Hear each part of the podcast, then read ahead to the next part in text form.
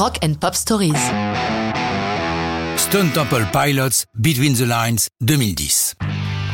Les Stone Temple Pilots ont marqué les années 90 en surfant sur la vague grunge. Et ce n'est pas leur virage progressif vers le hard rock qui met le chaos dans leur travail. Non, ce sont les gros problèmes de drogue de leur chanteur Scott Wayland.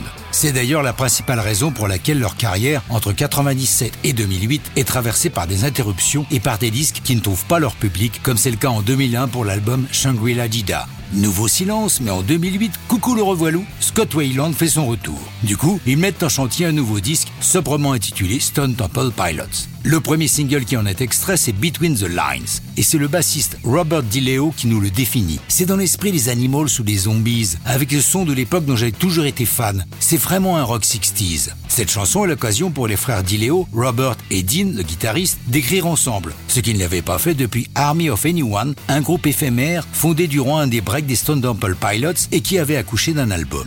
Dean a expliqué à Spin Magazine leur manière de travailler entre les deux frères d'une part, sans oublier Scott Wayland et le batteur Eric Kretz. Je cite. En général, Robert et moi fournissons un instrumental complètement produit. Ces chansons, Robert et moi les avons travaillées durant des mois. Scott ne les a jamais entendues et nous attendions de lui la mélodie chantée et le texte. C'est beaucoup de boulot. Contrairement au disque précédent, les musiciens ayant le luxe de posséder leur propre home studio, ils ont travaillé séparément, comme l'explique Dean.